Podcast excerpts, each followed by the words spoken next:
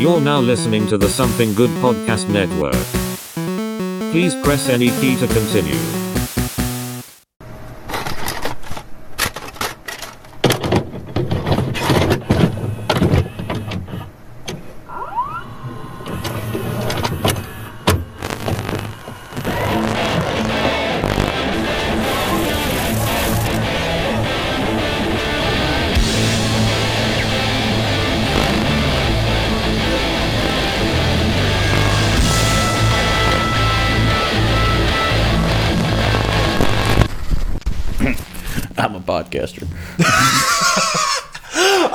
Everybody, and welcome to this week's episode of the Couch Bro Tato. I'm Alex Morrison. and this week we're going to be diving into probably another multi-parter because the last Hell multi yeah. the last multi-parter we did uh, we actually kind of abandoned. Yeah. yeah. It's hard to watch. It's it's a great show, but running it down season to season was proving to be a little bit more difficult than it's we not meant to be expected. binged. yeah so uh, if, if we get enough people bitching in the discord we'll we'll dive back into uh, always sunny Yeah. but i think it's best if we just kind of leave that one as is but new ongoing series and this also birthed out of a couple failed episodes so we've won so look at the cover art for this show whether it be before you know the new artwork. Thanks david hammer for the new updated graphic with morrison now joining me on the couch. As it was always the couch potatoes with chris morrison but the photo was me and cap. So it's like now we've finally gotten it updated. Morrison's on the front page of the artwork now. But through that it, it's it's definitely an homage to beavis and butthead. But if you look through the back catalog, we have never done an episode of Beavis and Butthead. Nope. We've done a we did the whole retrospective on King of the Hill. Oh, yeah. So we've definitely done Mike Judge material, but Yeah. we have not done any episode dedicated to Beavis and Butthead. Yeah. And we at one point, maybe about a year ago, we were like, fuck it, we'll do a watch along to Beavis and Butthead Do America. So I was like, I don't know how much we could talk about the original series that haven't been discussed already. Yeah. And running down the movie, you know, eh, I think it'd be funnier to do it as a watch along so we Yeah. could like react. And we got maybe what 15 minutes into the movie and then realized it had ads, Yeah. which threw off the entire recording session because Yeah. the whole shtick is like you find it on a streaming service and you watch along with us. Well, with, fucking ads, there was no way we were going to be able to work around that. So we I think it would abandoned be funnier if, if, if the ads, if you if you knew the ads weren't targeted and there were set ads, we could have just crashed. oh yeah, crashed taught shit, over the ads. Yes. yeah, th- actually, that would be funny if the ads were just baked in and, like you said, they weren't targeted specifically to each user. That would be Mm-hmm. Yeah. great. Be able. Hmm yeah. I have to figure out something on that. Yeah. that that that's an interesting idea. Yeah. But either way, um, instead of trying to go back and being like, okay, well, let's talk about Do America again, figured we'd actually take the beginning of this episode, kind of talk about maybe our introduction to learning about Beavis and Butthead and how we felt about the revival, and then we'll talk about their first special, Beavis and Butthead Do the Universe, and um, kind of roll from there because I think we could actually probably do another episode on this, uh, breaking down the new season Of course. which came out. So all of this comes through uh, Paramount Plus. Uh, it's part of their kind of big revival series. Paramount kind of has their hands in a lot of the different things. Like, is it Paramount part of like Cartoon Network, Nickelodeon, something like that? So- I think it's Nickelodeon. Yeah, so Paramount now encompasses Comedy Central, Nickelodeon. Uh, it is it, Paramount is actually the original UPN network. That's what that's what UPN was, United Paramount Network. Uh, but it now encompasses uh, BET, Comedy Central, the Paramount channel that was franchised out with cable packages, uh, parts of TBS, parts of TNT, the Turner Turner franchise. Um, a lot of your, if you remember, channels 32, 45, like this basic cable package. Uh, so a lot of that stuff got filtered into it. Uh, your MTV has been a big part of it because it's part of Comedy Central as well. So they they've really kind of carved out a niche for themselves in the streaming wars. And they've also been doing, like you said, a bunch of, well, as I mentioned, a bunch of revivals Mm-hmm. and also a bunch of like pushing of classic material because they're the ones that have been really helping push out those new South Park specials And and, and everything South Park is doing. And what really pushed them out of the head was uh, CBS because CBS Network, the streaming service, had kind of collapsed in on itself uh, because of all the deals they did with DirecTV, where you would have access to CBS through DirecTV. And so CBS realized they weren't making any money, so they ended up selling a lot of their content to Paramount. So CBA, CBS All Access, I don't know if you remember that one. That was Oh, yeah. But now that CBS All Access is now part of Paramount. What you watch Star Trek, ah, okay. Got it. which is my jam. Yeah, I was actually doing. I didn't have. Uh, I made a bunch of notes for this episode, but I actually did not make any notes on um, all the different reboots and revivals that Paramount Plus has been kind of pushing out. Uh, the first thing I saw was an article, uh, literally saying that they were leaning on. Yeah, it's it, it's a Paramount Plus leans heavy on reboots and spin-offs for streaming service slate, but this was also dated February 2021, so it's a little old. But at the same time, you definitely kind of get that vibe with it. Yeah. You, with CBS is like or uh, Paramount Plus rather is that they're doing a whole lot of the spin-offs, a whole lot of the reboots. Uh, the, oh, specifically, okay, this is what was really making me think on it too. They're the ones that did the live action Dora the Explorer. They're really uh, spinning off a ton of fucking um, SpongeBob stuff. Rugrats Yeah. made a reboot. They were starting to do a whole bunch of the Star Trek stuff. Um, they were even rebooting shit like Ink Master, something that should have died. Well, that's, that's because Paramount owned owned Spike TV. Uh, Frasier. Yeah. Uh, they're rebooting Grease. Um, I'm just kind of scrolling through. Oh yeah, Reno 911. They rebooted that again. Mm-hmm. Uh, so with oh, and Workaholics. So Did you ever watch that? no, I didn't. It is fantastic first season. Everything else is shit. So with all that though, you get and with all the other kind of reboots and extensions outside of Paramount Plus, you see a revival of Beavis and Butthead. Yeah. And for me personally, when I heard that, I was pretty weary mm-hmm. because this this will kind of dig into when I first learned about them. When I first heard about them seriously, like I'd always it feels like there was never a part of my life where I wasn't aware of who the characters were. Yeah. But my first real exposure to it came at the perfect time. I had just really started getting into harder rock stuff like I was liking Kiss, um, Ozzy Osbourne, Black Sabbath, you know, I was starting to really get into the good rock and roll heavy metal. And right at that time, MTV2 started running all of the marathons Yeah. because they were putting out the Mike Judge Collection Volume 1 Yeah. now on DVD. So it's like MTV2 just had like non-stop Beavis and Butthead and they were re-airing Celebrity Deathmatch, the Yeah. old claymation show. So they were blasting that on repeat. And it was one of like mom didn't really dig me watching The Simpsons. She didn't want me watching uh, South Park, but because she knew about Beavis and Butthead, because that came out when I was like young kid, so she'd watch that, you know, like kind of send me to my room and watch it. Since she kind of knew about it, that was one of the few like fuck you type shows she let me watch when I was younger. So the Beavis and Butthead comedy got ingrained in me pretty early on, and it's funny because that show, much like King of the Hill with me, changed meaning and got funnier in different ways as I got older.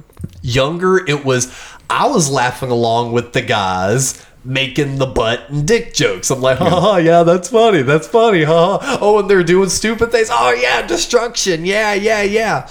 But then as you grow up, you're like, oh, this is hilarious because they're fucking idiots. Mm-hmm. You know, you don't think about the they're idiots thing when I was like, you know, an early young teen, you know, maybe a preteen. Yeah. You don't think about them being idiots. It's just, oh, they're funny characters. Yes, I'm laughing at the dick and fart jokes.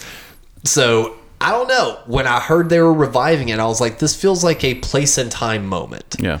And when they did that rebooted season, even I would say maybe what 10 8 years ago something it's when uh it has some of your favorite quotes in it where they're like mocking the Jersey Shore and Teen Mom Grandma JWoww and Grandpa Gorilla. I didn't really care for that season it felt stale it felt kind of forced yeah, that was like after like 2008. Yeah, and, and even Mike Judge, in my opinion, was not doing the voices very well. So when I heard this was coming up, I was cautiously optimistic. But to be honest, within five minutes of the movie, I was like, okay, give me the fucking series. I want to see this shit. Um, the first time I ever got exposed to Beavis and Butthead at all was Celebrity Deathmatch. Uh, Really? Yeah. So that's when I first saw them. Uh, we I never watched them growing up. Uh, I didn't start watching them until after I was out of high school. Um, so around 2008, 2009. But I got I was a real big fan of Daria and Office Space and King of the Hill. So like these shows I really gravitated toward because they were hilarious. And I was also kind of surprised you like Daria. I mean, a lot of people know about Daria, but like- that wasn't a beloved show. I, I really loved it because of her deadpan delivery is so perfect and it's just cynical humor you know she's pretty much dead to the world and there's always just like god damn it daria be positive. and then it's just like this is going to end badly and then it ends badly and she's like i don't want to say i told you so but you're a fucking idiot but uh, i saw i've the old seasons of Beavis and Butthead, I only seen a handful of full episodes. Yeah. But when I got really into it was when I watched uh, Do America. yeah. Do America, just because of how insane of a story it is, and the people that like Mike Judge called in some favors. Oh, yeah. on the voice acting. Uh, Robert Stack was at the tail end of his career, career doing unsolved mysteries, and that motherfucker grew up scaring kids. With, Well, and, and he also had some clout at this point because he had, I think, at this point when he wrapped Beavis and Butthead, Office Space had been released. Mm-hmm. Possibly, I don't know. I yeah, may Office Space was about 1999. Okay, well, okay, that would have been right after then. Yeah. But King of the Hill was already out. So he already has two hit shows on two separate networks. So yeah, he had a little bit of I mean, we've already talked about with our King of the Hill episodes about what season 2 he like had or season 3 is when Yeah, they had like the country music festival. Yeah. And it was just stacked with fucking guest Yeah, stars. but like even even those, even even with that, he goes from MTV, which the demographic of MTV is 13 to 21. Once you get on Fox at night, that that jumps an extra like two decades. Now you're from 18 to 35, 40. You know, so that's what kind of great made King of the Hill such a bigger hit. Was hey, the guy who created Beavis and Butthead, and you got all these adults like growing up like, ugh, stupid fucking high bullshit. And there's just like, Buck Tooth and Beaver? but like he made a he made a sitcom that was perfect and you know I'll just leave it at that when it comes to that. But like Beavis and Butthead growing up was always just like trash television. Yep. Because uh, I don't know if you know anything about the, the creation of MTV2 and why it was created was to overwhelm that sector of channels.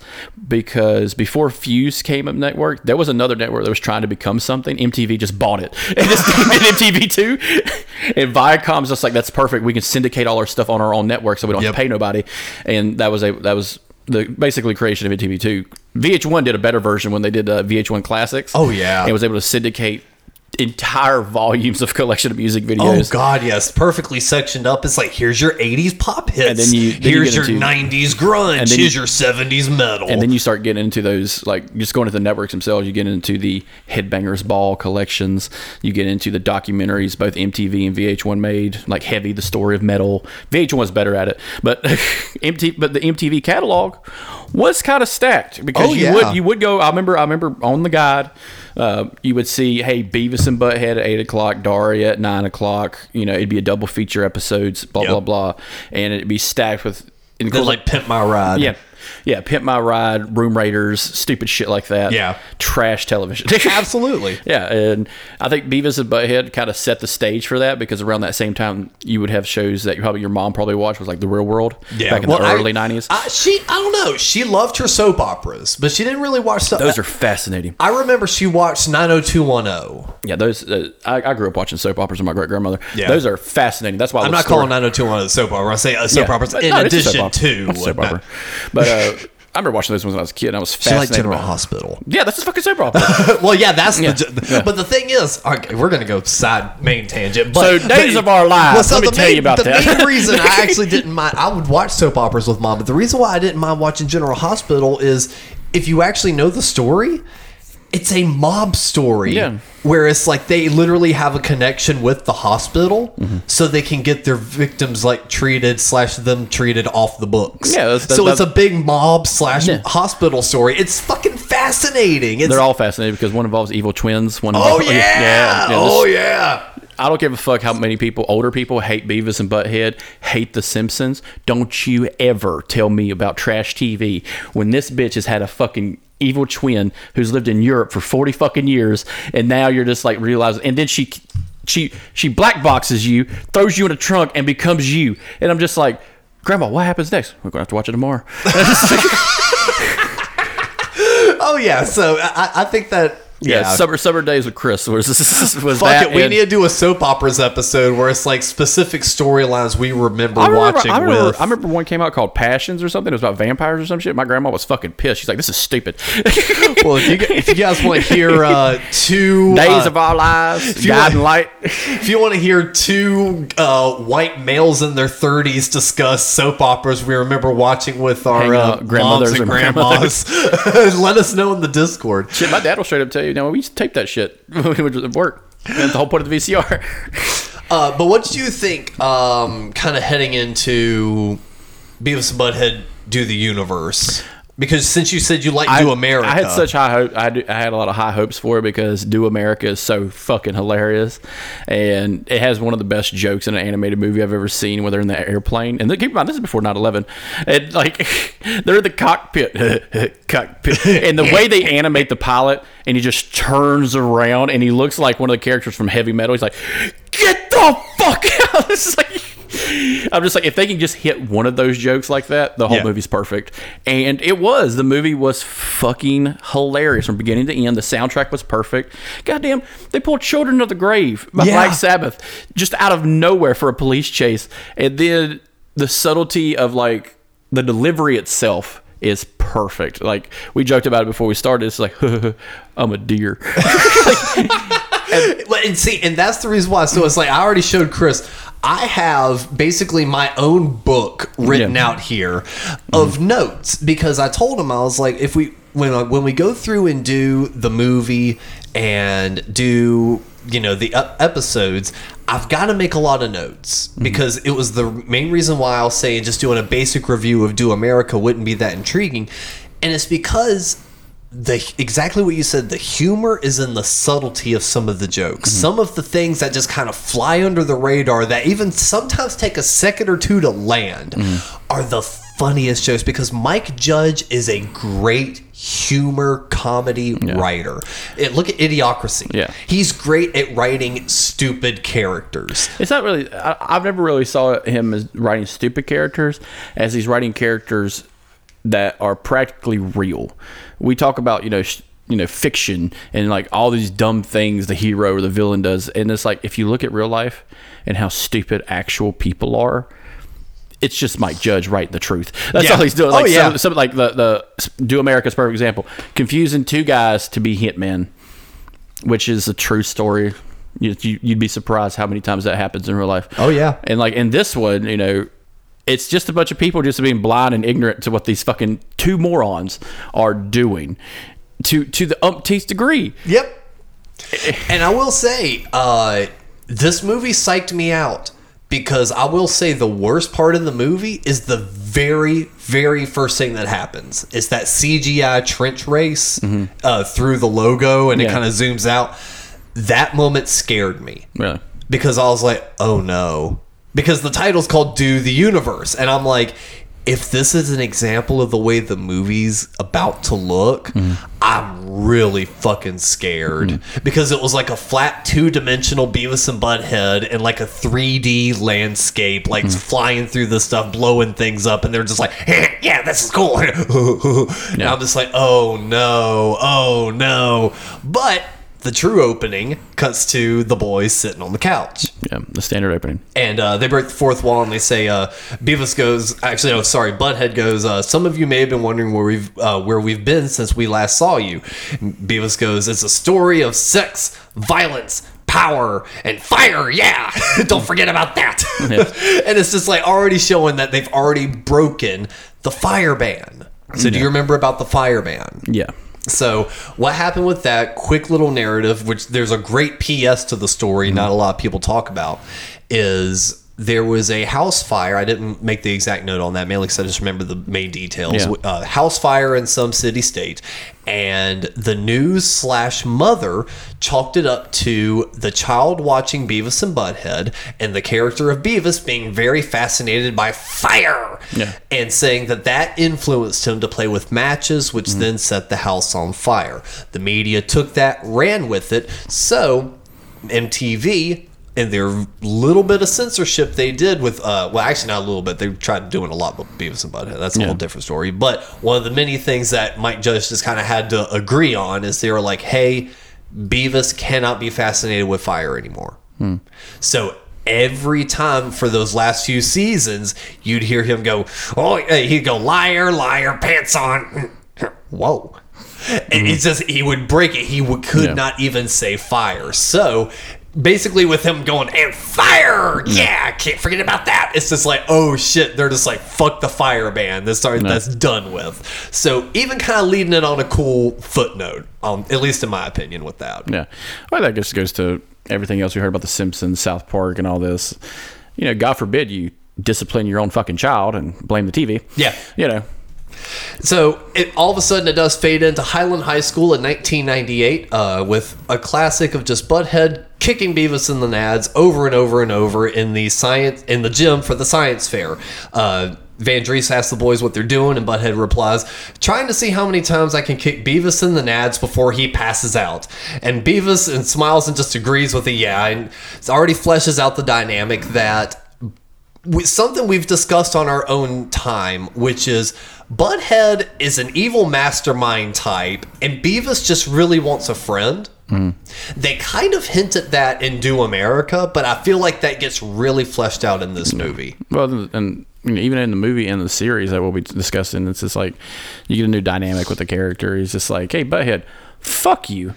Yeah. Yeah. So like, it, it's it, their their relationship evolves. yeah, which I also think is very smart, which is because even in the original series, there was a little bit of that where Butthead was seemingly a little smarter, but now it's more fleshed out to where Butthead is just more of a dick. yeah. Through that comes smart. But even even like you said, when they're just sitting there uh, kicking kicking them in the nads, that that's a perfect of like, hey, this is where we left off as a as a show, just two fucking idiots in a fucking school environment. Yeah, and of course, very important to note that they list Highland 1998. That Yep. They're just like, we're taking you right back to the next day after the boys are walking off with the sunset with their TV and Do America. Yeah. What happened after that? no, it's like, this is the next day. They- They, are kicking each other in the nuts. they went back home and watched uh, a Limp Bizkit music video. Uh, yeah, and the Van Driessen asks if that's for their science fair project, and they even asked what the hell that even means in the middle of the science fair. And I made a lot of notes for the science fair because there was a lot of really good subtle jokes that you don't catch unless you freeze frame, and I freeze frame this movie.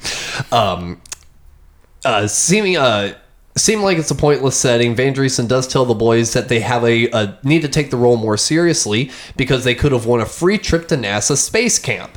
Beavis thinks that rules and tries to uh, pitch immediately that they need to start working hard.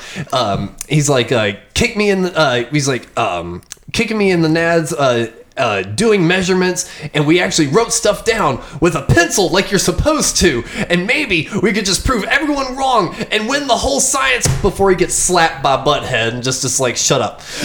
so it's like again proving that Beavis could be successful if he applied himself. yeah, because his anchor is Butthead. Yes. it's bringing him down every fucking time. We see that we see that a lot in like the music videos and stuff like that. But it it kind of creates that dynamic very quickly of just like butthead, you're the problem. yeah. You will always be the problem. Mm-hmm. And Beavis isn't a saint, but Yeah. you are the problem. yeah, uh, it, it is kind of it is kind of funny that Van Driessen, which I love Van Driessen just because of the movie Hey guys. Lesbian Seagulls. and I'm just like, that is the funniest fucking song that they pulled. I was hoping he would be in that setting, like wearing just at least a shirt that said that. Lesbian Seagull. yeah. Uh, Butthead does eventually lead him over to the Power Kick 3000 football punter mm-hmm. and tells Beavis to stand in front of the kicker and starts cranking it. Mm-hmm. And this these are the moments where this is why I put a lot of notes. The visual and the timing humor of this mm-hmm. makes the scene funny because you can guess what's going to happen from a mile away. Yeah. Beavis is about to get a big old swift kick in the nuts by the football punter. Yeah. But it's the anticipation. It's the knowing it's coming. It kind of it, the whole scene reminded me of the episode of The Simpsons where he's got the paint can, Yeah. or the soda, and Yep. he puts it in the paint can shaker, and like the the way they vibrate, and like the the, the paint can or the uh, the soda can the, is continuously Yeah. shaken, Yep. even after he takes it out, and it's just like it's Whoa. a nuclear bomb. And exactly, and that's why the humor in this Yeah. scene works. It isn't just a kicking in the nads moment; it's the anticipation of the humor that's about Mm-hmm. to come.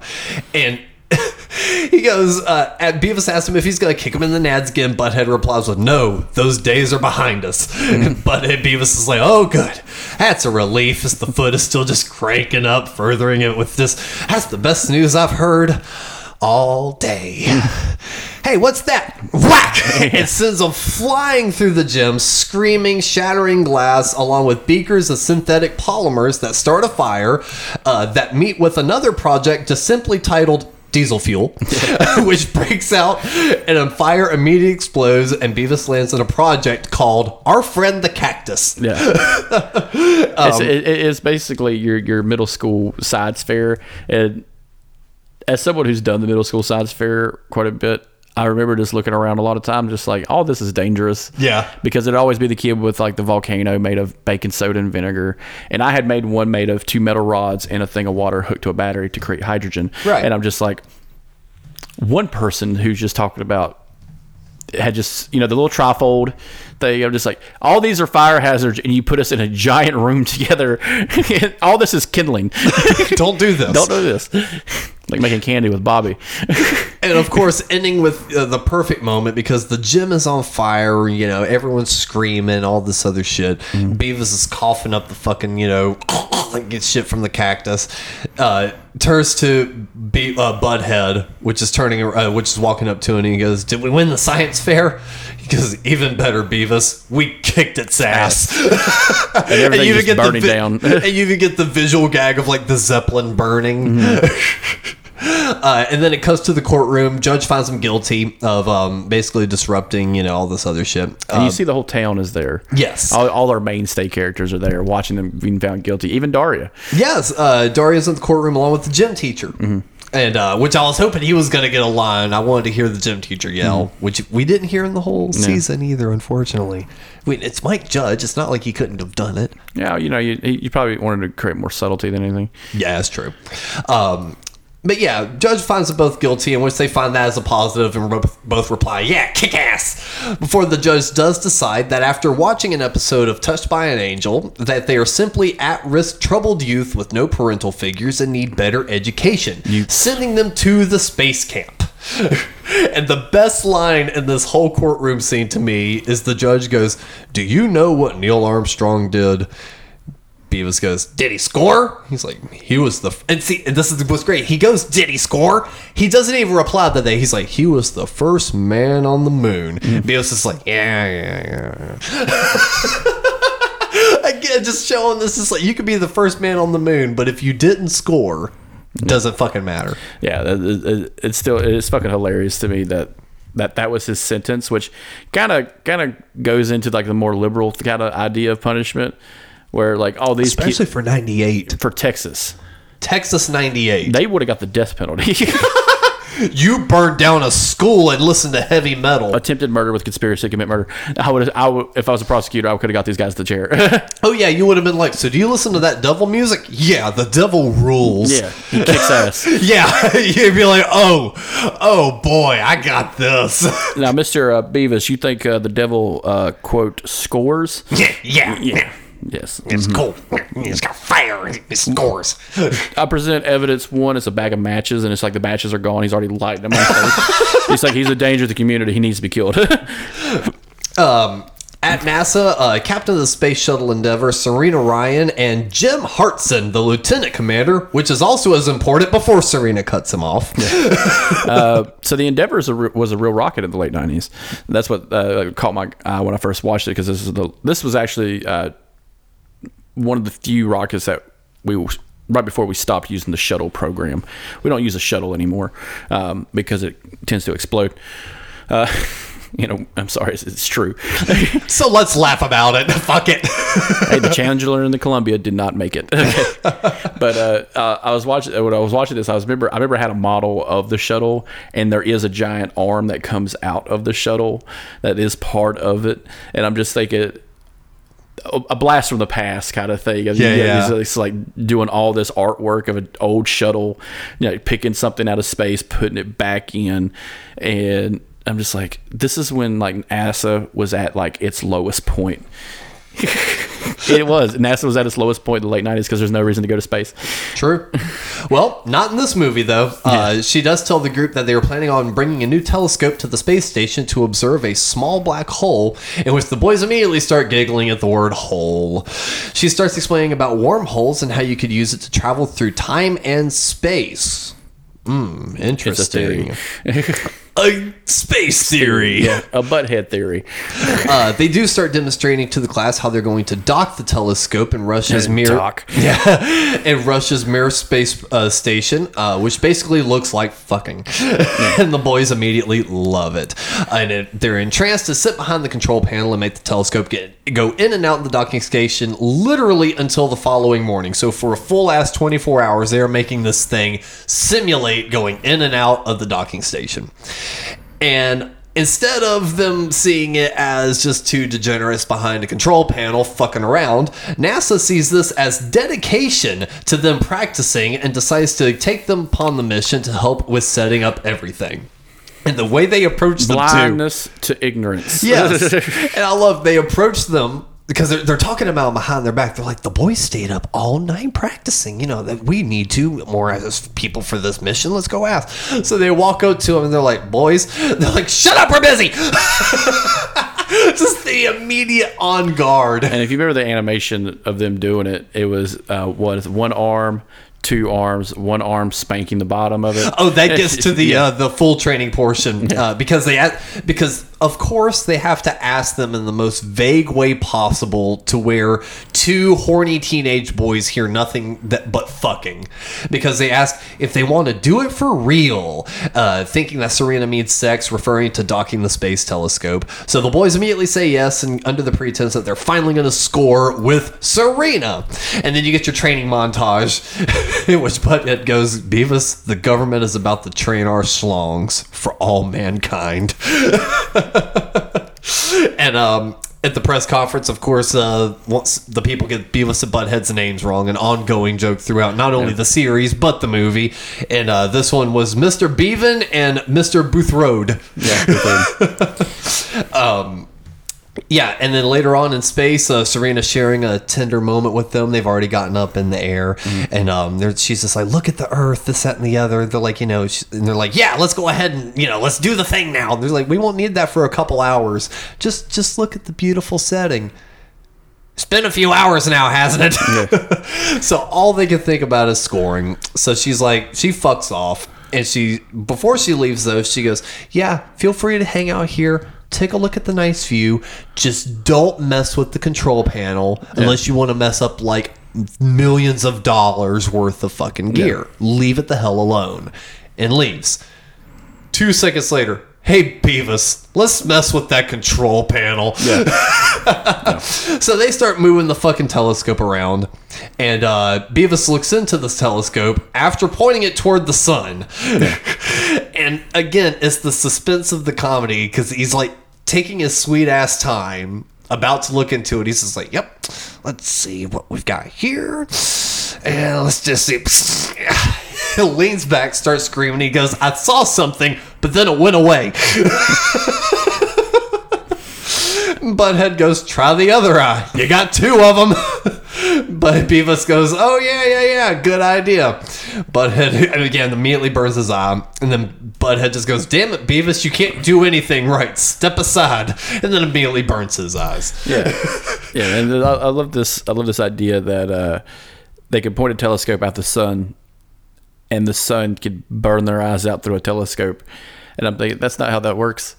But damn it, it's funny. Oh, yes, it's, it's it's fucking great. It's great. It's just- and, and and the animation of them blind because they've got like the Yeah. puffy white milky eyes but like the pupils are going all different directions but beavis has like that constant like fucked up grin and they're like mm-hmm. smacking everything around them trying to see and they're like we can't see well, the animation, the little porthole they're looking through has light shining out of it. yeah like this laser beam of white light and they're just like let's look in it But uh, they they get they make it to the Mir space station, which is a real thing, yes and they kill the man inside of it.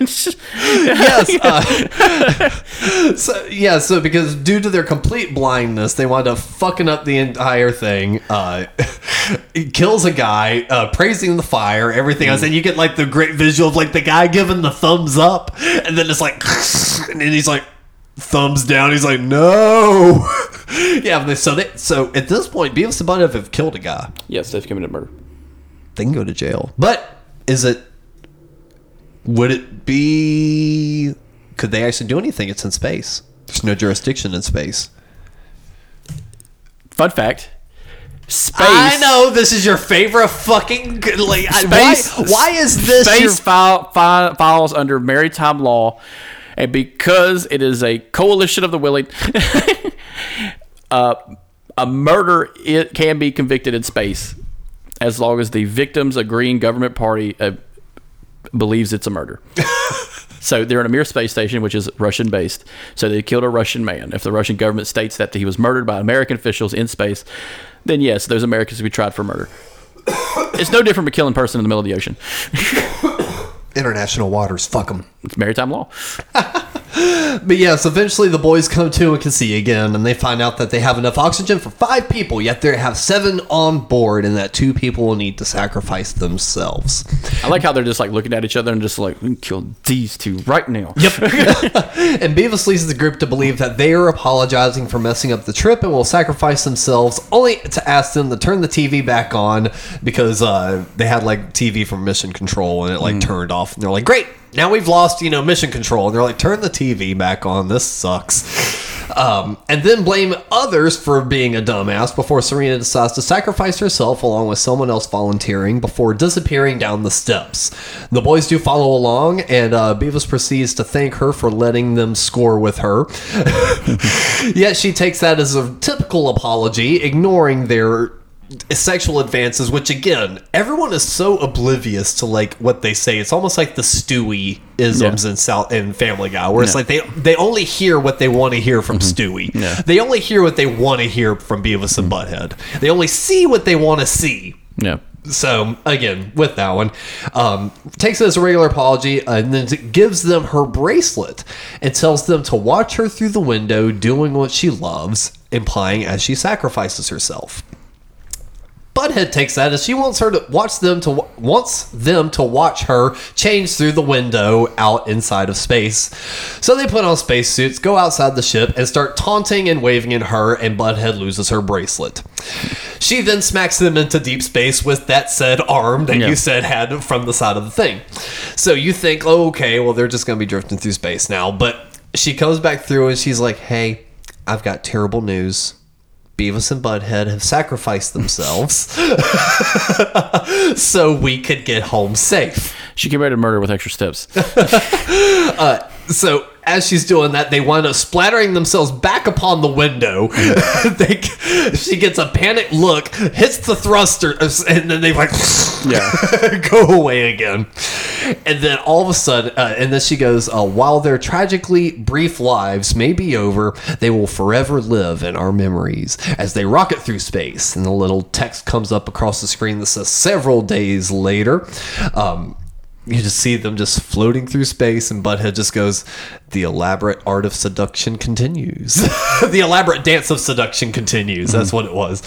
Again, the complete obliviousness. Mm-hmm. They are rocketing through space, and for days, and Butthead is still just like, "Yep, any moment." Yeah, yeah. It, it, it kind of, you know, I know it's a cartoon, and I know Mike Judge is having kind of a field day doing this, but you know, like after about eight hours in space, they'd be dead because Oh, yeah, they would have suffocated. the oxygen. Yeah, they would have suffocated, and just the fact that they got hit by a ship in space, eventually they're going to fall. Because they're not that far out in space. Eventually, they, they'll, they'll gravitate back toward the Earth and burn the fuck up. Uh, Which apparently is what happened with Serena or something, because you find out later she's still alive. Yeah, so they make it back to space, or they make it back to uh, Houston. Well, yeah. So, but before that, actually, it's Galveston. Um, But yeah, so as they're floating through space, uh, they start getting pulled into a black hole that Butthole thinks uh, that Butthead thinks is a butthole, and Beavis says that he has dreams about dying in a butthole and he doesn't want to go in there. But for for me, the black hole in the quote from Serena is an interesting allegory for them disappearing for all those years, mm-hmm. being like all of a sudden it's just like in '98 they just dis fucking appear Yeah.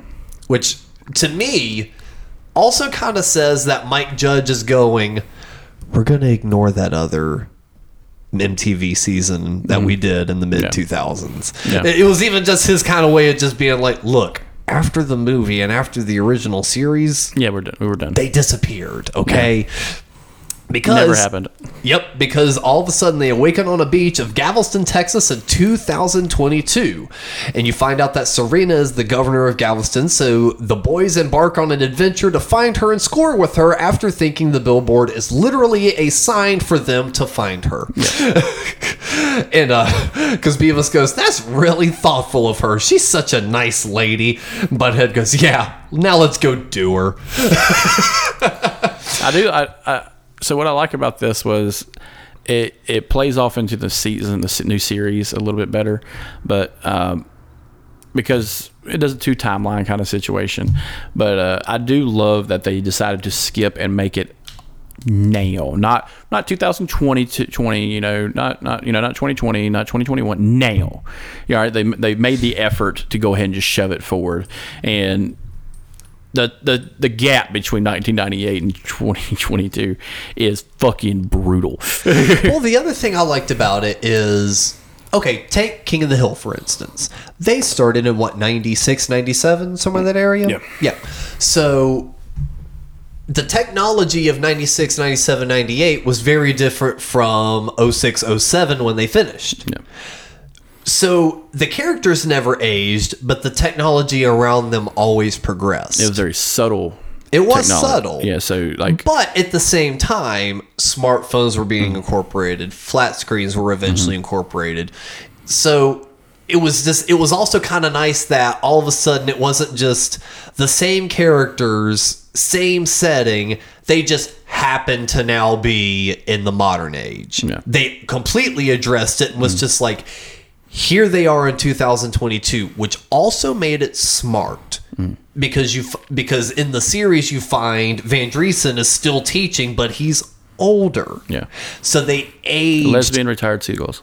yes so they've aged the core original like characters which I'm I like which means they don't have to worry about dealing with the kid characters as much and dealing with all that sort of stuff because well they're not part of this group anymore they're old. The boys are still young in 2022 Yeah. so I kind of like that aspect. I thought that was pretty cool. Uh, but yeah, so uh, they do a fast cut to the Pentagon uh, where they learn that a major space time breach in American airspace has been detected and that something came through, believing them to be aliens due to their heat signature and the way they look. and they go, "This is why we needed that space telescope to absorb the black uh, to observe the black hole in '98. Damn it!" Immediately calling back to it, which just makes it great because it's like you know that's been lingering on their minds. It's like that goddamn failed space program we had in '98 fucked everything up. It is what's funny is just because it connects now. Well, now because of the last midterms, a former astronaut becomes the governor of Texas, and her partner, her lieutenant governor, is also her former lieutenant on the spaceship. Yeah, Lieutenant uh, Governor. I love that joke. Congratulations to Arizona for electing an astronaut just this past week. who, who was probably part of the most controversial NASA experiment. When we send twins into space and see what happens to one of them, just just is a weird Nazi experiment. But like, he just got elected. I kept thinking about like this is the exact story of Beavis and Butthead. they, they elected an astronaut as a governor. As a governor, The knowledge you have is amazing. It's disgusting. But yeah, so uh, they decide that they need to hunt them down uh, to dissect them. And as they leave the room, uh, you see in the computer background there are two more additional life forms that show up at the same beach with the exact same heat signatures. Yeah. They do cut back to the beach where you find out these uh, alternate universe kids named Smart Beavis and Smart Butthead appear before them, uh, and basically they just they speak like this, and they're Yeah. kind of like aliens, and and apparently they're just like the smartest versions of Beavis and Butthead in any alternate dimension, and they make like Spider Man into the Spider Verse jokes, and they're like, oh, if you had seen that, this would explain this a lot Yeah. easier. Uh, we don't have time to explain it; just hear us out. Yeah, we, we just need you to do this one thing Yes, and go do it. Yes. Uh, uh, they said that you just need to you've teared a hole in space time reality. You got to jump through this hole at the top of Mount Everest, get back to your time frame before the whole universe, all the multiverse collapses on itself because you're not supposed to be here. I do like how like even though they're smart butthead, smart Beavis, they are dumb as shit. Oh yes. They're always just dumb as fuck because they're just like we could, you know, we're aliens. We could just transport you to Mount Everest and just go ahead and knock this out. But no, you need to go there yourself. Or we could put it in your closet. Whichever's easier. and they also find out that no version of Beavis and Butthead have ever scored in any reality, leading them to be the to believe they're going to be the first. yep. Again, the beautiful ignorance of these um, special children. Yep. Don't call them special. They're idiots. Uh, so yeah, they immediately disregard the mission and go right back to their mission of trying to score. Uh, Governor Serena and Lieutenant Governor Jim Hartson see a photo of Beavis and Butthead that look uh, that they took at Serena's re-election booth. Uh, she goes, "They look exactly like those kids I killed on the mission in '98." It's a slip of the tongue. And you also find out there was cannibalism on board Yeah. because one of the astronauts ate the other. Yeah.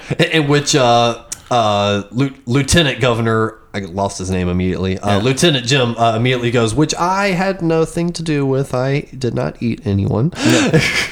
It's kind of funny, like, with it, like, my knowledge of this is fucked up, but like, NASA has stated multiple times that astronauts will not have to resort to cannibalism. Yeah. Because of the things that are packed on the space vehicle, and I'm just like, this is even funnier because no one knows that because there's basically uh, like these painkillers, these ultra powerful painkillers that astronauts could take to kill themselves, but like, so they wouldn't have to resort to cannibalism.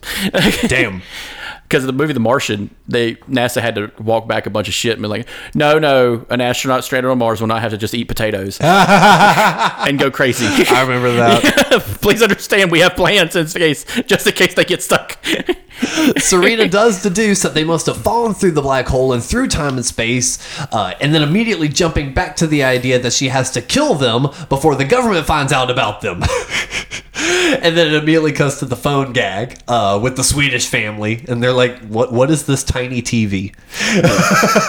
I like how they just like, just they're not victims of circumstance, but they are just like chaos run amok. Yes. because everything they do is a crime throughout the movie. Yes. so they rob, they rob, they, te- they technically rob the Swedish family. Yeah, because the Swedish family just keeps backing up and eventually falls off the pier, and they just walk away with the phone. They try to buy nachos, and they're like, "We don't have money." And the guy's just like, "Use your phone." Yeah. He's just like, "What's your password?" And they're like, "Uh, password." He goes, oh, "That's original." Types that in. Sure shit, that's the Swedish guy's password. Yeah. And then goes, "Ping." It's just like, "Whoa."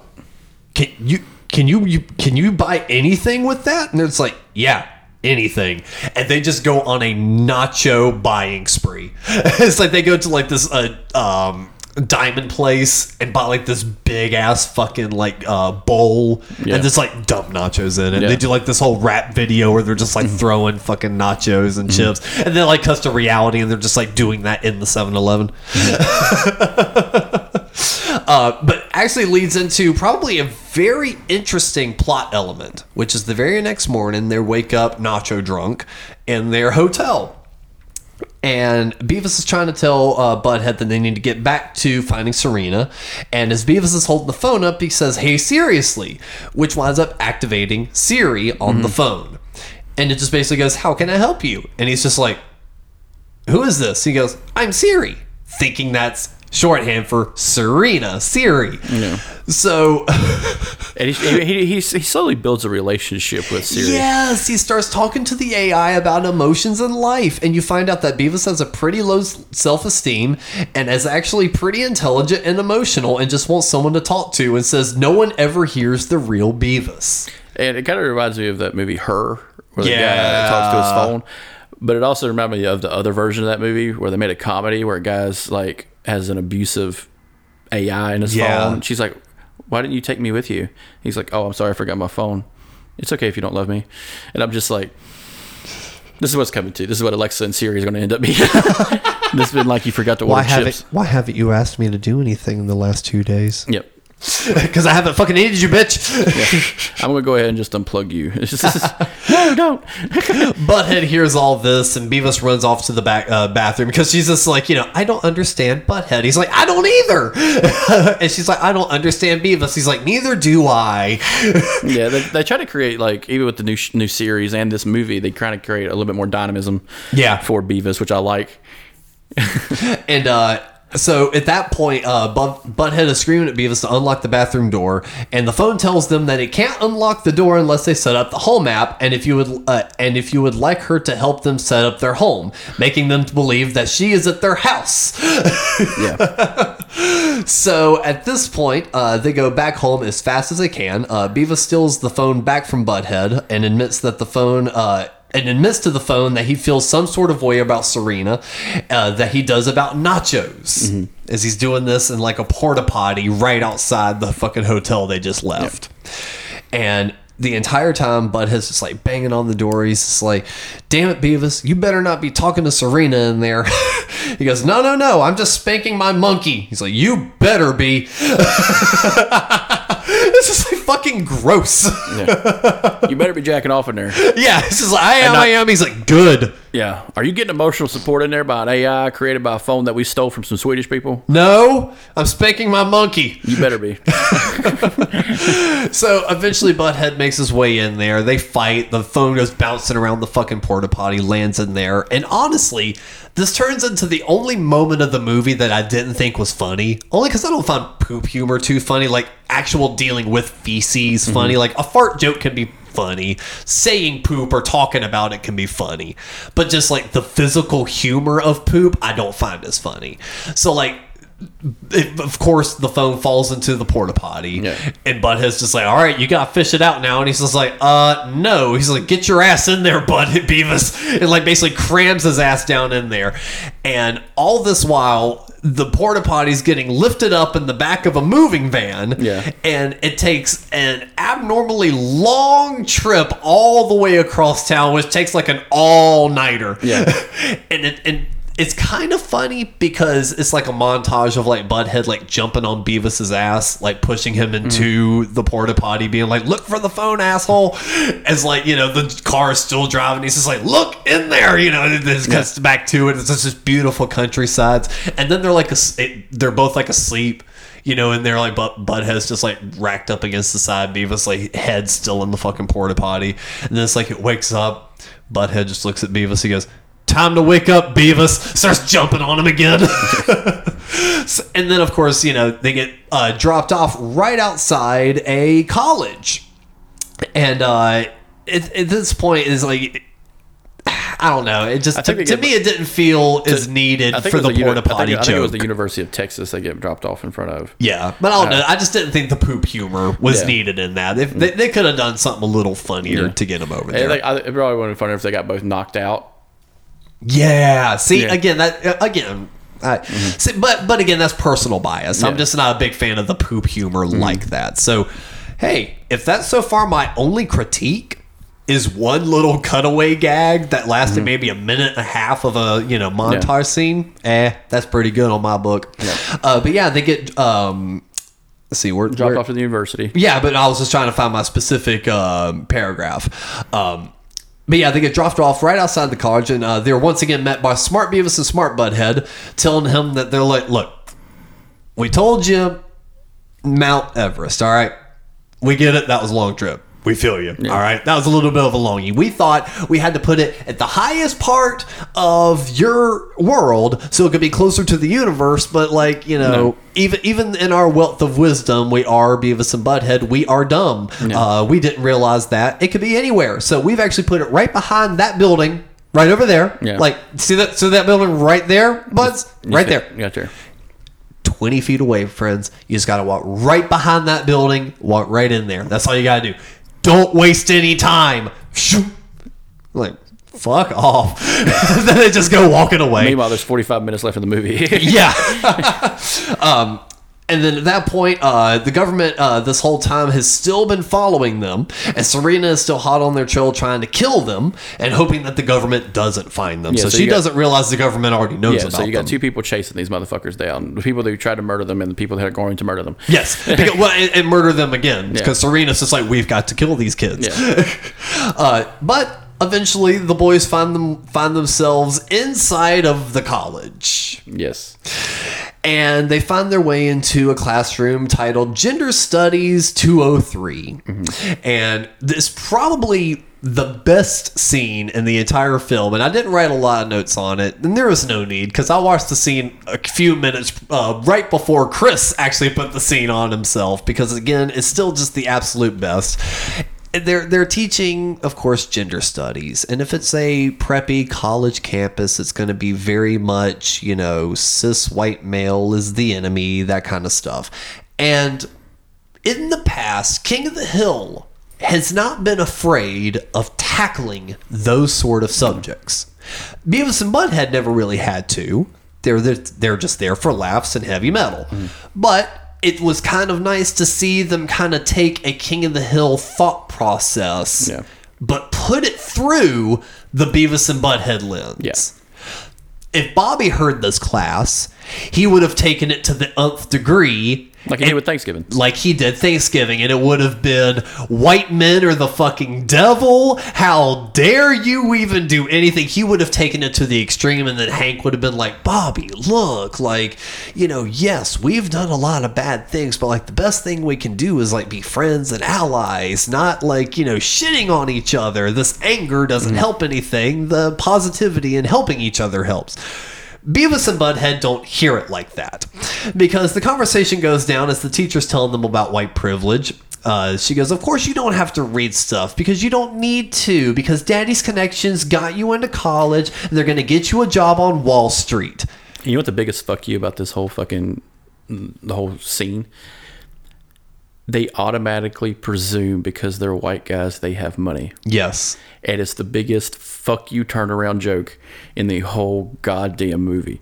And it reminds me of Dave Chappelle talking about, you know, the whole like you know, the woke movement. Yeah. And how just like it went from cops stop killing people to white women problems. Yeah. And I'm just like, this is exactly what Dave Chappelle was talking about. And I'm just like, it's the biggest fuck you turnaround because she just automatically assumes eh, two kids, they're kids, they're Yeah. teenagers, wearing a Metallica shirt and an ACDC shirt, wearing short shorts. yes, these are these are the white devil. yes. Obviously, they're broke as fuck. yeah. To the great elite whites, these are white trash. Yes, absolutely. and, and, it's like, and you get a bunch of good cutaways where it's like, you know, the, the class is explaining to them what white privilege is, all this other shit. And, and the other great joke is uh, there was a uh, girl in the class that was black. So, of course, you know, you would let her speak up about white privilege and let her mm-hmm. explain. But she gets fucking like five words deep Gets in. cut off. Yeah, and then this fucking bearded white guy with like blue eyes. It, it was the blonde hair, blue eyes motherfucker. He's he's like, like, a, he's, a, he's like that barista looking motherfucker. yes, it's the new age. Yeah. New age. And like cuts her off. She's like, I, I, I've got this. White privilege is when. yeah, that's right, Gage. But, but so you so we got we already got the interesting character art with Beavis. Mm-hmm. That being he wants love, attention, and support. He wants to be a regular person. Yes. you find out that B- Butthead secretly longs for his dad. Yeah. And or like a family. Yeah. Because when she mentions uh because daddy's connections got you into college and will get you a job on Wall Street. Oh, you know my dad? He immediately wide eyes goes, "Wait a minute. Do you know who my dad is?" And they even play like a little bit of that like soft music in the mm-hmm. background, kind of insinuating like they're not playing this as a joke. This is an actual moment for Butthead. And I love the punchline of this is just like, yeah, Yeah, it's like, wait I, I know, yeah, I probably know your dad. He'll probably get me fired, but I don't care. Yeah, and he's like, "Cool, my dad's powerful." And then Beavis goes, "Oh, that's cool," because Butthead's mom said he died of syphilis. Wow. and like that kind of throws you off guard when I first heard. I'm just like, God, he died. Of, if she said he died of syphilis, he died a terrible death. Yeah. because syphilis eats your fucking skin away. but that's also a lie because we saw Butthead's dad. yeah. Uh, but yeah, after realizing they have white privilege, they go busting through the school, stealing food, destroying property, saying shit like, "Don't worry, it's okay. We automatically assume we can take what we want and don't have to worry about the police. It's white privilege. It's okay. We didn't know. Yeah, It's okay. You didn't know. We didn't know either." And the butthead just like grabs this ice cream from a kid and just goes, "It's okay. This is what we were taught, sir."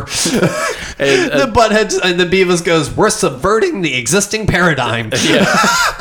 And I just like I just like they went from you know this is a theory, theoretical thought process into like this is a metaphysical thing we can do Yes. right now. Yes. we, we we could go from this thought that oh yeah yeah the, the the corporation white guys take whatever they want to let's just take what we want Yeah. like a Christopher Columbus type motherfucker this is this is my ice cream this is my police car Exactly. They make their way outside. Because, that's that that what's caught me is Beavis even says it he's he's got enough mental capacity to That's say right. uh, that's a that's a police car yeah, and Butthead's like, yeah, let's steal it. He's just like, I, I, I don't know, Butthead. Shut up. Yeah, like even even Beavis, Mister like. Will set fucking anything on fire. It's just like, yeah, I I don't know, because he's Butthead. smarter That's he's smarter Yeah. and he's just like, no, didn't you forget? He's like, we've got white privilege. He's like, oh, yeah. And eventually they hop in, fucking like try stealing it back into a fucking other police car. They get arrested and they're yelling about white privilege the fucking mm-hmm. entire time. Makes for a no, funny officer, gag. it's okay. You must don't know. Why he's got a gun pointed to his fucking head. And eventually, as they're getting arrested, I get one of the best lines. Beavis goes, Yeah, the youth pastor said we'd always be here someday. We finally made it. Which Butthead just goes, The system works, Beavis. Out of all the things they've done, they finally go to jail. Well, you you grab a cop car, you run that backward, you're, you're going to get a little bit of consequence. Yeah, I'm surprised they get shot. But uh, the feds barely miss them, but do find the phone, thinking they decide to ditch it while they were on the run. And Serena also finds out the feds are in this too and think they know about Serena, quote, killing them in the 90s. Uh, they cut back to the prison, in which a prisoner, a fellow prisoner, gives Beavis some pills to stash away uh, because a. Um, a uh, room check's about to happen. Uh, but Beavis immediately takes all the pills uh, and turns into the Great Cornholio, which I was hoping at Yeah. some point this movie we were going to get Cornholio. Yeah. And we got it, and it was great. Well, it's just like all these. He, he just took a handful of illicit substances. Yeah. That someone in a fucking jail gave them. You have to assume they're uppers. Oh, of yeah. some type. Uh, He said what- they were salty. yeah. Uh, all pills are salty because they have sodium in them. Yeah. But just like he probably took. Well, a- with your wealth of knowledge, I didn't know if there's like a specific drug he that has a salty took a hand, aftertaste. he probably took a handful of some version of uh, codeine, which is a, like but with an upper, kind of like an Excedrin or something like that, but a, a version of with uh, something that keeps you awake. And I'm just like, is that DMT? Did he give him like a like a version of codeine and DMT, and why his brain is fucking probably on fire right now? Whoa! Yeah, and that's why he's having this giant hallucination because he does it with sugar. We know that he does that with sugar, but like this is an upper of some kind, kind of like some caffeinated DMT or some shit. Oh yeah, he does it with sugar and caffeine because Yeah. we also saw in the Great Cornholio episode uh, he's drinking a whole bunch of coffee and that gets him going too. Yeah, Uh, so uh, uh, Cornholio starts an entire ass riot in the prison, and while this is happening, Butthead is trying to get a pair of butt cheeks on his forehead, one right here and one right here, pointing to different sides of his forehead, and um. the other inmate just basically goes, he's like, "Hey man, uh, you want to like get dice or like something else?" And just Butthead scoffs at him and just replies, "Dice? This is gonna be on the rest on my forehead the rest of my life, dumbass." and uh, so you've got this big, awesome compilation of you know just. Uh, Cornholio inciting this big riot and everyone just losing their shit. You're right. We need better TP in this Yeah, we need better TP. And uh, one of the guards is just like, "What's going on?" He's like, "Oh, supposedly these kids that like died in '98, and like they're starting a riot in this uh, uh, in this uh, prison." And this specific guard is just like, "Wait, they they disappeared in '98?" They're like, "Yeah, now they're back for some reason." He's just like, "I think they have a message to give." It's like touched by an angel. It's like touched by an angel. it's just like, yes, I love that fucking callback because you know this character just fucking sits at home, watches me TV, and catches fucking reruns of Touched by an Angel. I used to have me TV. That was shit. Oh yeah, uh, but yeah. So the prison guard believing Beavis to be some sort of uh, believing something special, and after supposedly uh, being died back in 98, 98 and watching Touched by an Angel, decides to let them free and wipe their records because uh, later on the government does roll on up and they're just like, uh, hey. Asshole, where they at? Where are those kids? He's like, I've never seen them in my life. He goes, No, asshole. Really? We, we know they were here. Where are they? He goes, I have no idea what you're talking about. You can't crack me. Like that. Just And it's just like they're gonna crack you, dude. They're gonna crack you in the fucking head. uh-huh. And Serena's like, look, I didn't come down here for fucking nothing, okay? I'm here to liberate those two kids from your jail, okay? We it's it's part of my campaign run. I'm going around and liberating people from jail. I need them. And he's like, well, they're gone. I'll give you another inmate though. It's like Okay. and it winds up being the guy that was gave uh, Beavis the pills.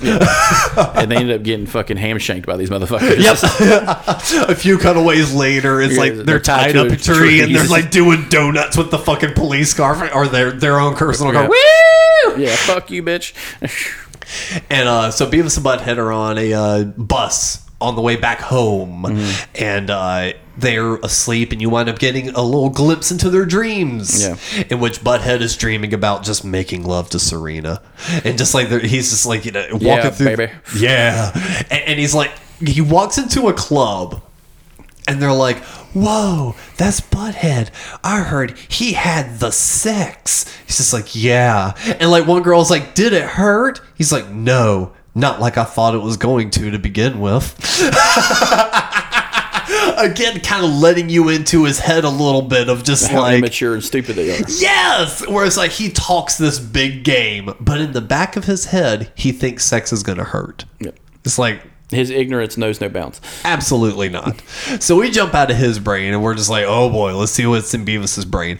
And in his, it's this beautiful romantic setting of them having a picnic, jumping through meadows. It's hilarious seeing uh, the character of Beavis frolicking through a meadow of flowers. It's almost like it's funny seeing him move his shoulders up and down.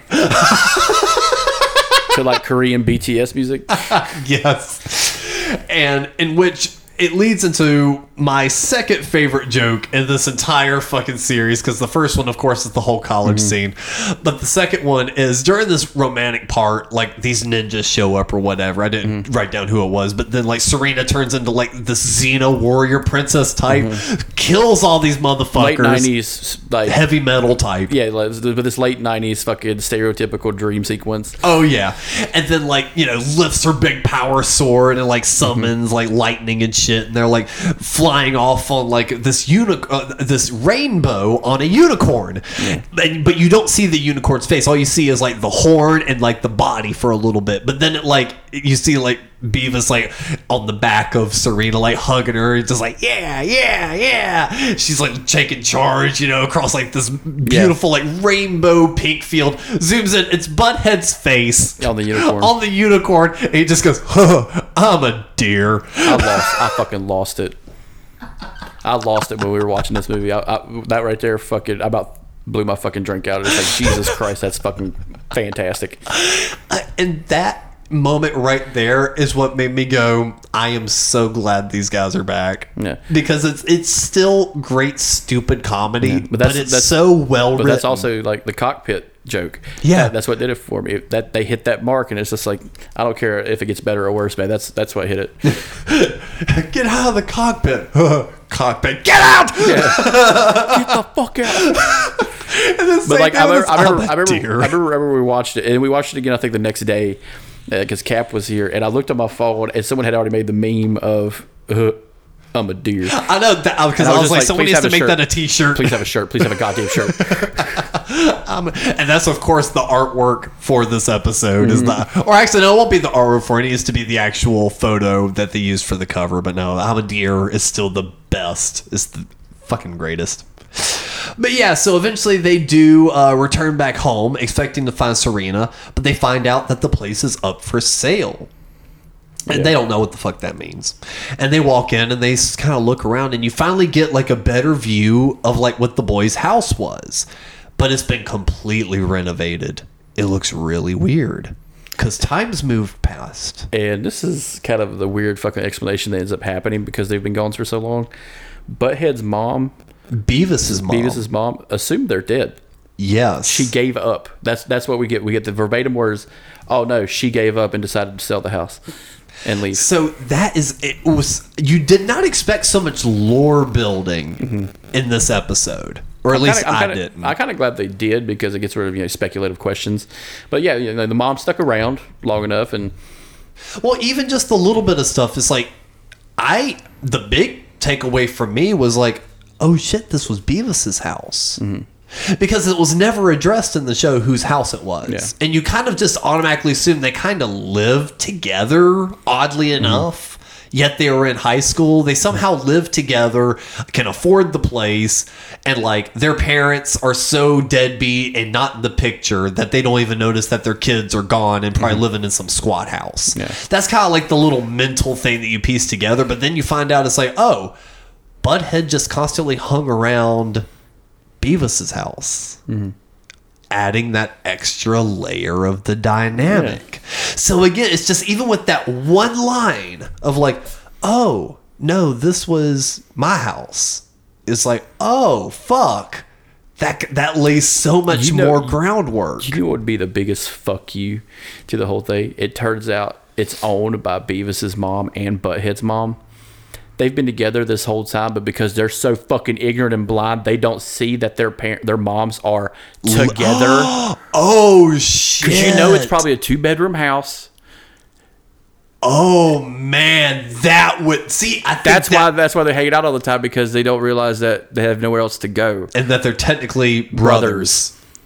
Oh, That would be the perfect fuck you. That, would be cool. That would be funny. Because- Watch all the fucking like go woke go brokers get so fucking mad over like, that but, though. but it's like it, it, it would fit because they'd be so blind because they don't know what a fucking lesbian is. no, They're just like, oh yeah, chicks, and like it would be the the actual joke where Butthead's just like, yeah, Beavis's mom gets with so and so, gets with so and so. It's like, no, And they really are just Yeah, jokes. the- it's like Beavis's mom's a slut. Yeah. this is like no, she's fucking your mom. yeah, but you know, like say that that, would- that would kind of. that's like his coping mechanism Yeah, to but- call his mom a slut and say she's uh, fucks all these guys. I wanted, I wanted that to gotta be like the funny part of Jay and Silent Bob when they're abandoned in front of a fucking store.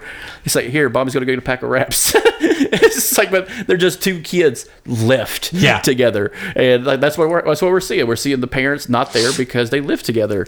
And you would learn more of the story, Mm-hmm. but Beavis has absolutely no interest in hearing about this, and Yeah. they're more interested in the upgrades that the house has gotten, and turns on the disposal as the realty agent is Mm. telling them the whole story of Mrs. Beavis's um, problems mental and tribu- yeah. Yes, and she was like, and, and, and you even get like the "fuck you" line where it's like they turn it off for a second. She goes, and she told me that if she could just see her boy one last time, she would say to him. Uh, kinda, that's a good. That's a great joke from like the same thing they do in that '70s show. Hey, what's Fez's real name? It's and he's just like, uh, Oh, it's the it was the class bell. yeah. And the whole time he's just saying Mila Kunis, Kutcher, Yeah. Danny Masterson, and that's all he's saying the whole fucking time. Uh, but at this point, it's uh, smart Beavis and smart uh, Butthead show back up, and they're like, yo, seriously, get through the fucking portal. It's in the bathroom. And they're like, no, you can't tell us what to do.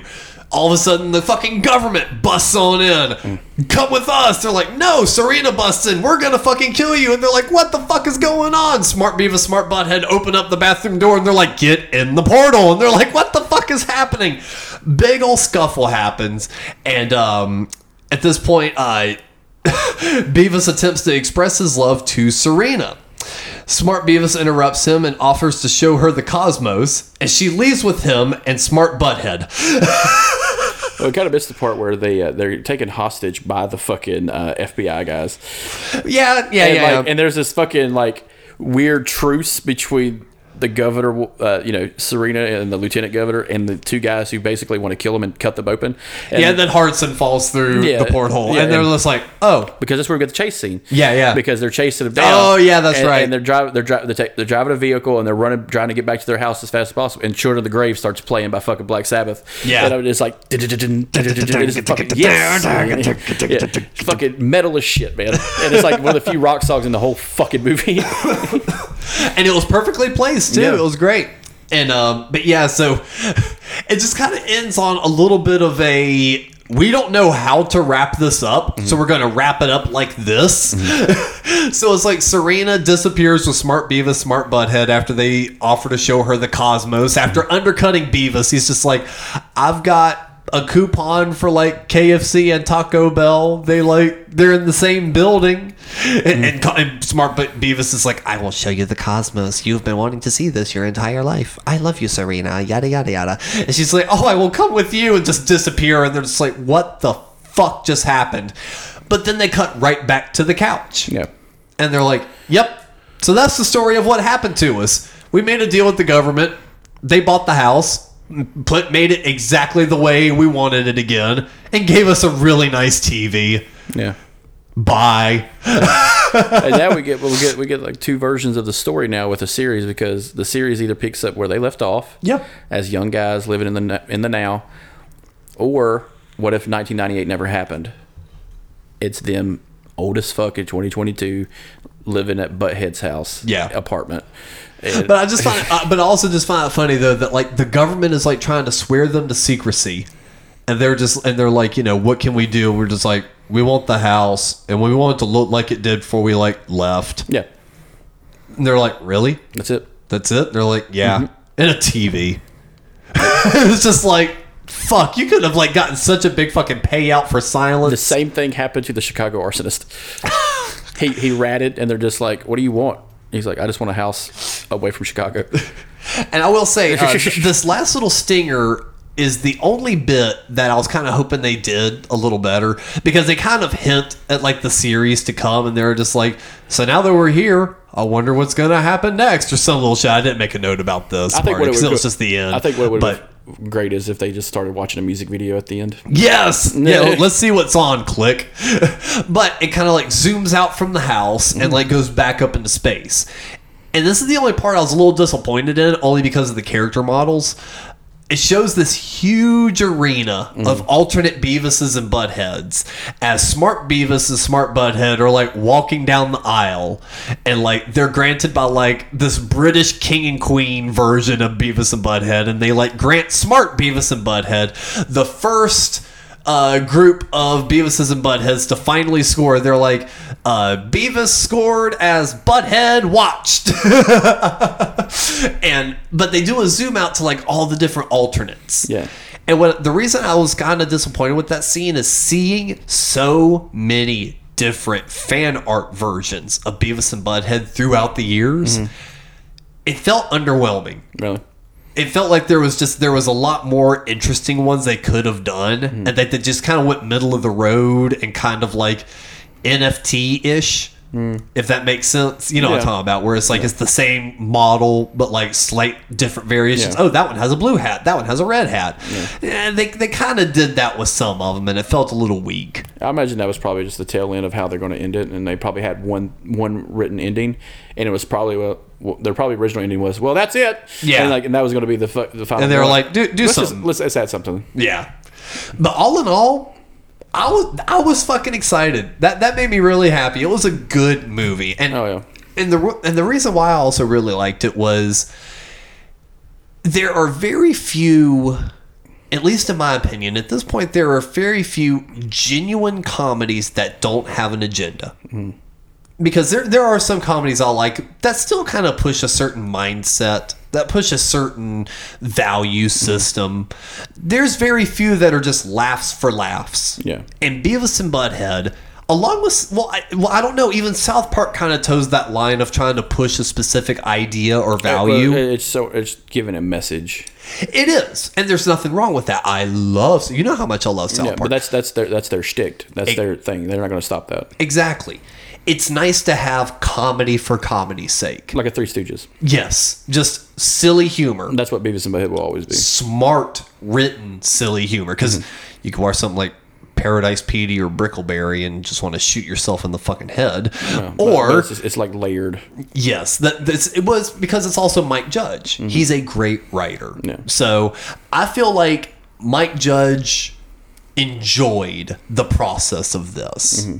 It didn't feel like he was pulled into it. It was just like a yeah, we want to do this. It kind of after watching that, it kind of made me have a little bit of trepidation about what King of the Hill is going to end up being. Really, Yes, um, I think when it first comes out, because you're going to be looking for some tropes that have always been there. What are they going to do with the characters? Are they going to be older? Are they going to be staying the same age? Is this a reboot? You know, So, fun fact: uh, any Mike Judge fan, I highly recommend looking up the podcast uh, "Howie Does Stuff." Uh, it's a new podcast from Howie Mandel, and he's Mm-hmm. yeah, I saw it posted on YouTube. and he's got some great interviews. He's done Gene Simmons, Paul Stanley, and like he he doesn't ask them t- the typical questions because he's got like a little history with them. So it's a very casual conversation. It's Hey, really Gene, good do you paint your dick? but with that, uh, he also did one with Mike Judge, Yeah. and which Mike is kind of you know promoting the new series and the movie, and he's and you know he even seemed happy to talk about it. It did, it wasn't just like a yeah yeah we're we're doing it again. It was like a yeah. We're doing it again, and like mm. I think a new episode comes out tomorrow. Y'all need to watch it. It's pretty funny, you know. He's like mm. actually enjoying it. But through that, Howie asked him about is there going to be a King of the Hill reboot, and he kind of danced around it he didn't answer anything specific. He said that there's nothing happening right now. Mm-hmm. He said there's nothing that's been written. He said, but he has a story in his mind, and it wouldn't take long to execute because they talked about the animation process and how much easier it is to oh, animate yeah. this stuff and how much quicker it goes. Seven days to air, baby. So he's already just like, you know, I've got the story in mind. He mm-hmm. goes, it would take no time at all to get it produced and released. He goes, but nothing's set in stone. He goes, but if I were to do it, uh, I would definitely be interested at seeing what Bobby was like as an adult. Yeah. So he's already said that if a King of the Hill reboot were to happen, time didn't stop. Yeah. It's going to be Bobby is a, you know, he late or probably a young adult. Like kind of put him in that era of young adult. 26, something like yeah, yeah. Kind of like the flashbacks of Hank. Yeah. Almost. The only problem I have with that is the way they wrote King of the Hill, and Bobby is so well rounded to be a master of none Yeah. type situation. Like he shouldn't have any problems. And it's going to be weird seeing him like a Hank Hill type character who's very really well versed in a lot of different things at once, and like what his core group of friends is going to look like. Well, see, I but I feel like there's actually a lot of good storytelling in there, mm-hmm. only because I don't know, maybe because I relate to a point. Because mm. at least with my upbringing, mom very much instilled a lot of manners. Yes, ma'am. No, sir. You know, mm-hmm. hold the door open for people. Be respectful. Be quiet. You know, all that kind of stuff. So I, when I was getting into the world, it took a little bit to get the street smarts aspect because I was still mm-hmm. very, you know, and, and you know, I was also homeschooled for a while. So it's like I had like very much instilled values. So Bobby has that to a point. Let's see what happens when a good, well meaning kid now has to deal with the cutthroat world that isn't always well meaning. See, that's what, that's where that's where I think me and you differ. I think Bobby would be perfectly fine because Bobby also has a stern sense of what reality is compared to what his dad was seeing. Yeah. So like he understood consequence just like his dad did, but on a different level. No, dad, you don't understand. This is what the new norm is. So I think that makes Bobby a little bit more well-rounded when it comes to when he gets older. Ooh, or Just like just like Kahn and Connie, and it's just like the whole different attitude of all that. I just stumbled on something that I really hope they do, and if they don't do this, I'm just gonna li- not gonna like the series. Okay, check this out. Bobby was a kid. He was a teenager in the mid '90s. By the time 2022 rolls around, he's our age. Yeah, he'd be probably 30, 33. He would have a kid, and he would be having to deal with Gen Zers.